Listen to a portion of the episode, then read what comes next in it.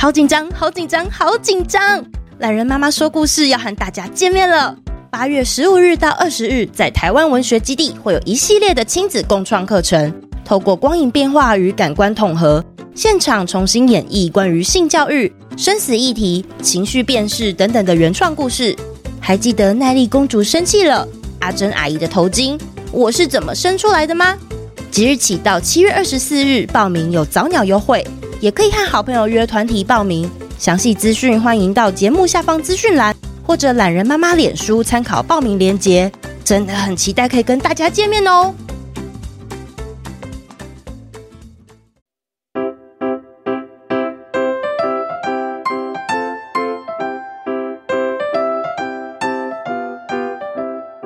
！Welcome to Oli Mama School，欢迎来到懒人妈妈说故事。大家好，我是懒人妈妈 Samantha，我是懒人妞妞姐姐。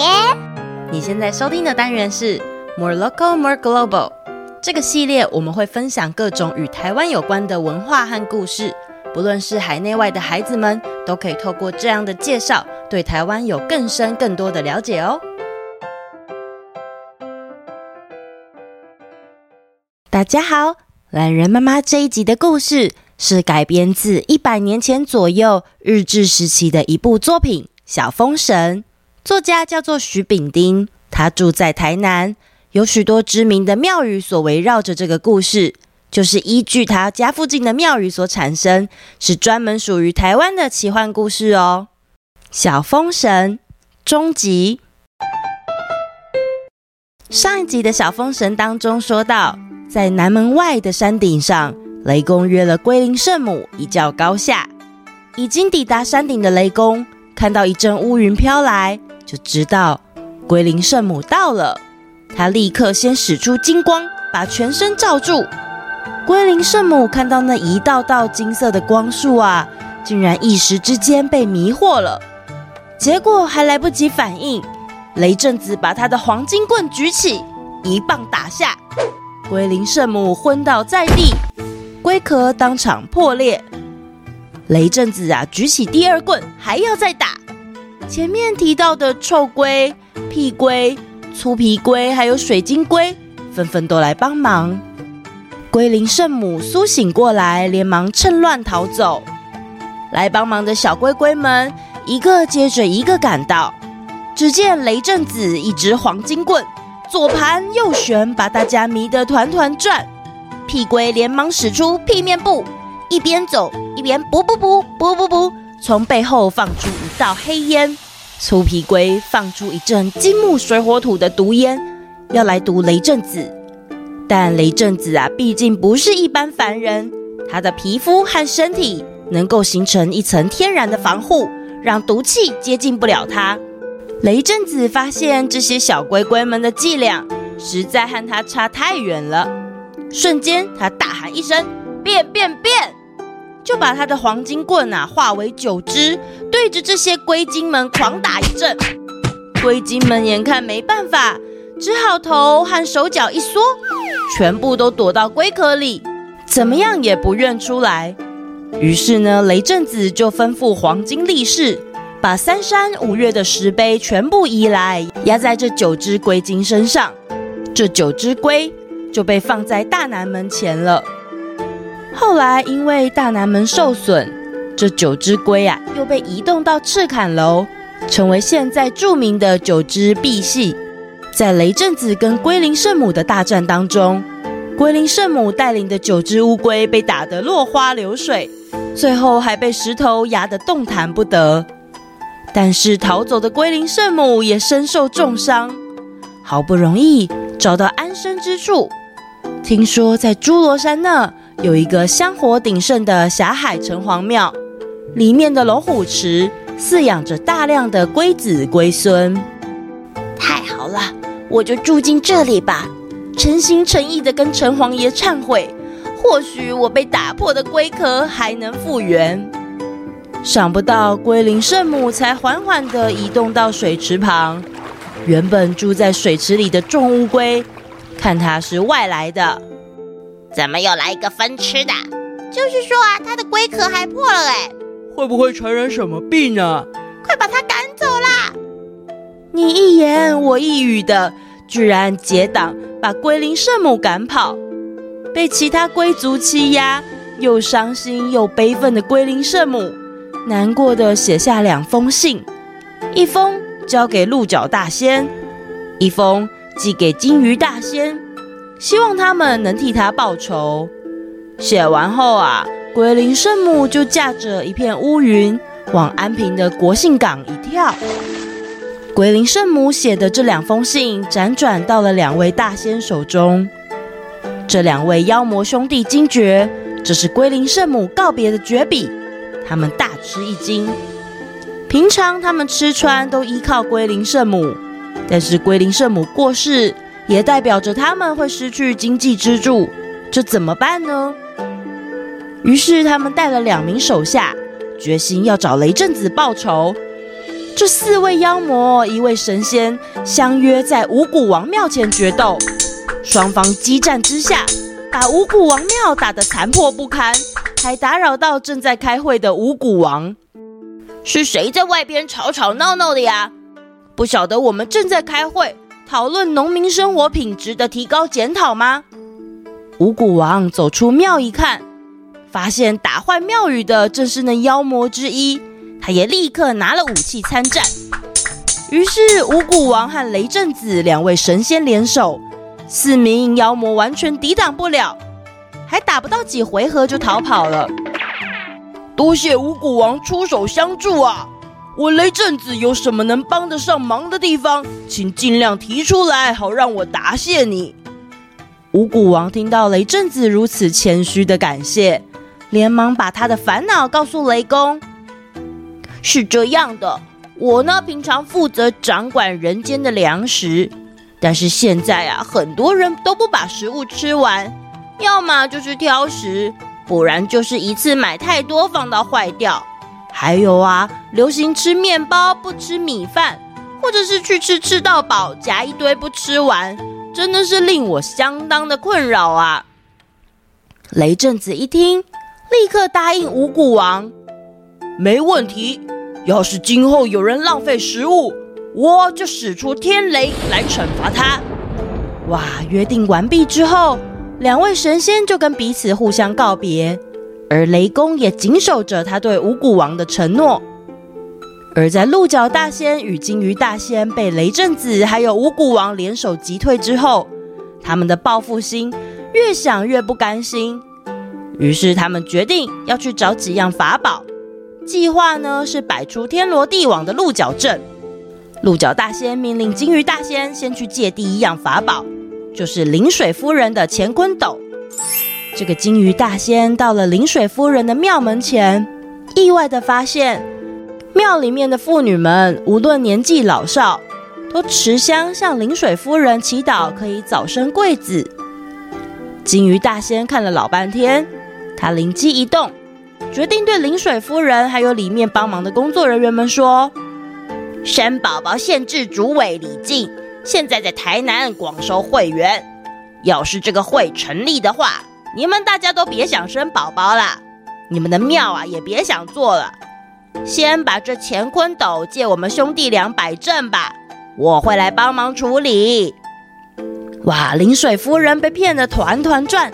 连忙把乾坤斗交给鲸鱼大仙，鲸鱼大仙完全不费力地完成了第一件法宝的任务，接着就前往重庆寺。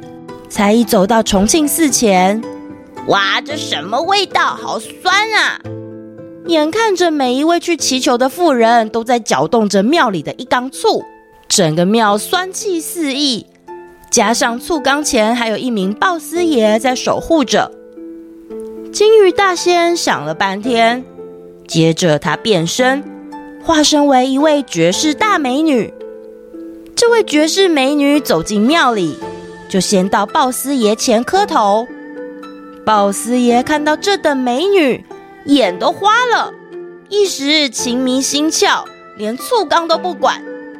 金鱼大仙趁他不注意，连忙把这个情迷醋缸偷出了重庆寺。金鱼大仙得到两样法宝之后，心情特别美丽。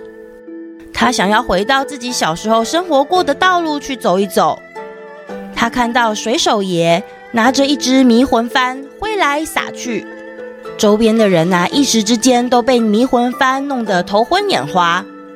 金鱼大仙心想：这个迷魂幡如果拿来用，一定很快就可以灭掉李靖还有雷震子了吧？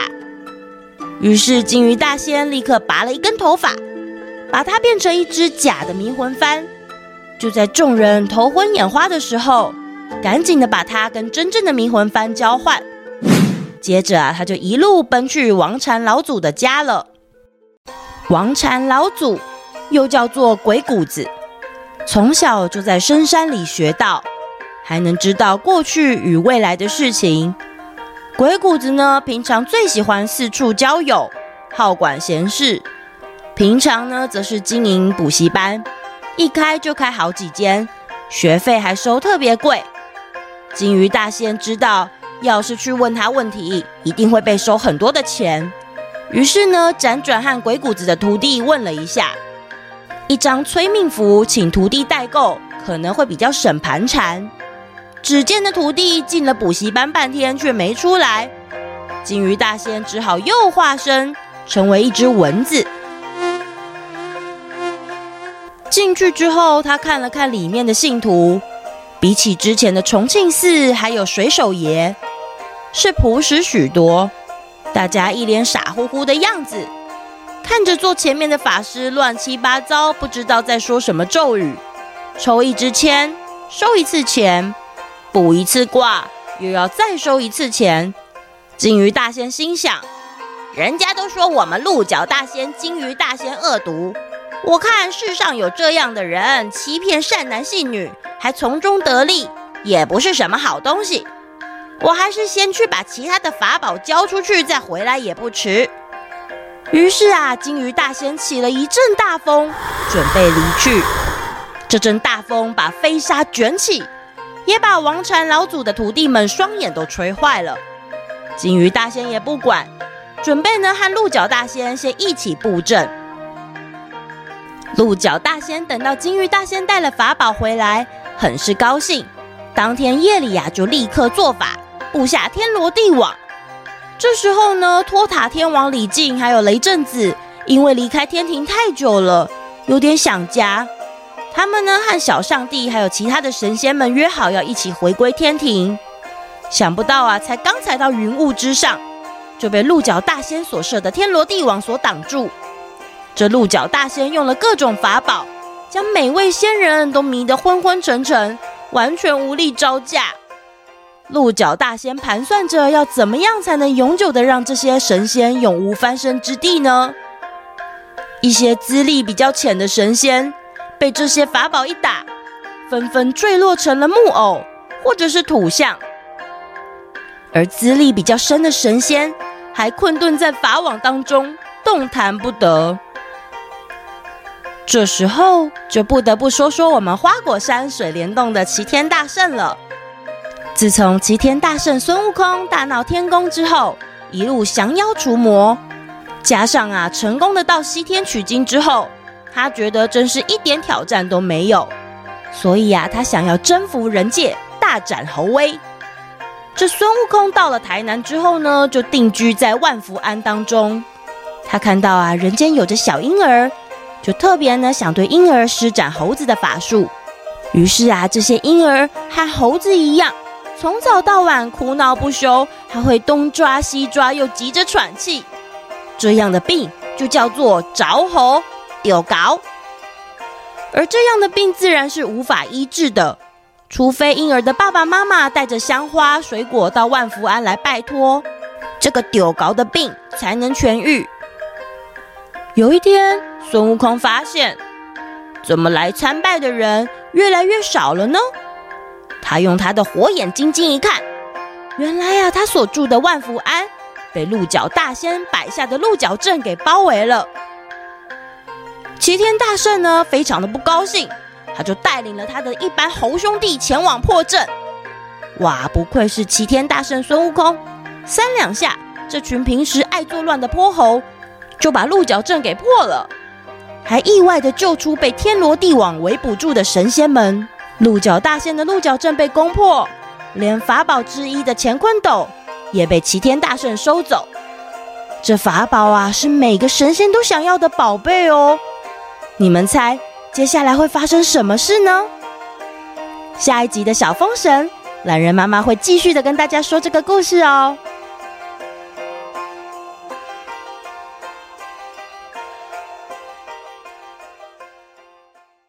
后记时间，不晓得有没有台南的听众，或者是有去台南玩过的小朋友呢？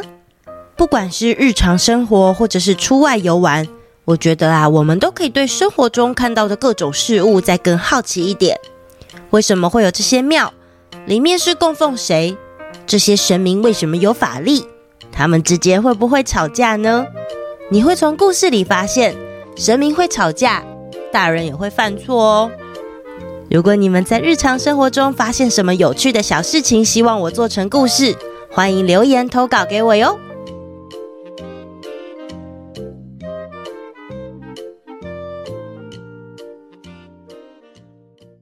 留言时间，懒人妈妈你好，我们家宝贝们很喜欢听懒人妈妈说故事，尤其是姐姐奇恩，每天睡前都要听。二月的时候，特地请妈妈帮她在 Podcast 上面留言。二月十七号听到自己的留言被播出，好兴奋，一直重复聆听该集。原本听到国际新闻会听一听放空的她，自从听了懒人妈妈用简单易懂的方式说故事之后啊，主动表示其实国际新闻也蛮好听的。谢谢懒人妈妈一直创作优质的故事，陪伴孩子们长大。四月十四日是齐恩的六岁生日，希望有机会在节目当中收到懒人妈妈的祝福。我想这会是她最棒的生日惊喜。祝你生日快乐，奇恩生日快乐呀！谢谢你喜欢我做的故事还有新闻哦。现在我们接触到新闻的机会很多，但是不一定每一则资讯都是需要知道的事情。懒人妈妈希望自己呢能够带给大家更多好的东西。谢谢你的收听，祝你有一个愉快的一天哦。再来是 Apple Podcast，瑞平瑞安爱听懒人妈妈说故事。懒人妈妈你好，好久没有听故事，不过我们没有忘记哦。你们还好吗？谢谢瑞平瑞安呐、你们好久都没听故事，是去做了什么呢？我们很好哟。妞妞最近呢、喜欢上跳舞课，妹妹呢也开始会自己拿汤匙吃饭了。我们呢，快要可以再去露营了，我好期待可以出去玩哦。再来是 Kimi 东雨东阳的妈妈，懒人妈妈你好，我是桃园中坜五岁的冬雨，我弟弟现在七个月，现在是妈妈帮我打字。我最喜欢的故事是鼻屎村的鼻屎小姐，因为我最喜欢你讲是鼻屎山下的鼻屎村的鼻屎图书馆里的鼻屎小姐，我觉得很有趣，我一直重复听，也一直重复讲。我爱你，懒人妈妈。妞妞姐姐的声音很好听，木木妹妹的声音也很可爱。我想给你们一百颗星。谢谢冬雨东阳的收听，还有冬雨东阳妈妈的留言啊。冬雨啊，你知道犀牛莱诺他看到你的留言，他有话想跟你说哦。冬雨、冬阳，你们不能抢玩具哦。如果你们抢玩具的话，就会变成咚咚隆咚抢了，吼吼吼吼吼。以上是犀牛莱诺送你们的冷笑话，希望你们喜欢。再来是法兰克夫人、懒人妈妈、妞妞姐姐，还有木。这个标题太长就看不到了。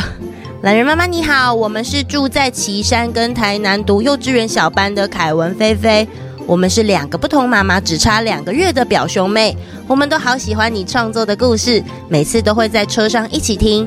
最近最喜欢听哥布林的故事，我们还会一边听一边学你跟妞妞姐姐说的台词。我们也都是会帮忙做小事的小事英雄，期待之后听到更多有趣的故事，许愿听到恐龙相关的故事哦。也祝你们一家顺心平安。妈妈、姨妈妈带留言，谢谢凯文、菲菲还有法兰克夫人的留言。年纪很近的表兄妹可以一起玩，真好诶。妈妈之间是姐妹的关系吗？好羡慕姐妹一起育儿哦！如果你们在台南有经过小风神故事里提到的那一些庙啊，可以拍照传给我看哦。再来，下面这一位是雨乔安娜，故事超级无敌好听。懒人妈妈好，我是雨乔安娜，今年五岁，我好喜欢听懒人妈妈讲的故事，睡前要听，玩玩具的时候也要听，爸爸车上要听，边爬山有故事听也不累了。故事真的超级无敌有趣，如果可以，真想给懒人妈妈无限颗星，期待有更多好听的故事哦。雨乔，你爬山会听故事啊？你都是去爬哪些山呢？我们最近爬山的时候会玩接龙，我觉得也很好玩哦。下次或许你可以试试看。不过谢谢你带我的声音去爬山，懒人妈妈真的很喜欢山呢。那下次要记得再带我去不同的地方陪你们一起旅行哦。最后再提醒一下大家，如果你希望我念到你的留言的话，记得要检查一下在 Apple Podcast 上面有没有给到五颗星星。有些小朋友留了很长的留言，我看了也很想念，可是星星不知道为什么只有三颗或四颗，那这样子的话我就没有办法回复你们啦，所以要记得检查一下哟。那我们下次见，拜拜。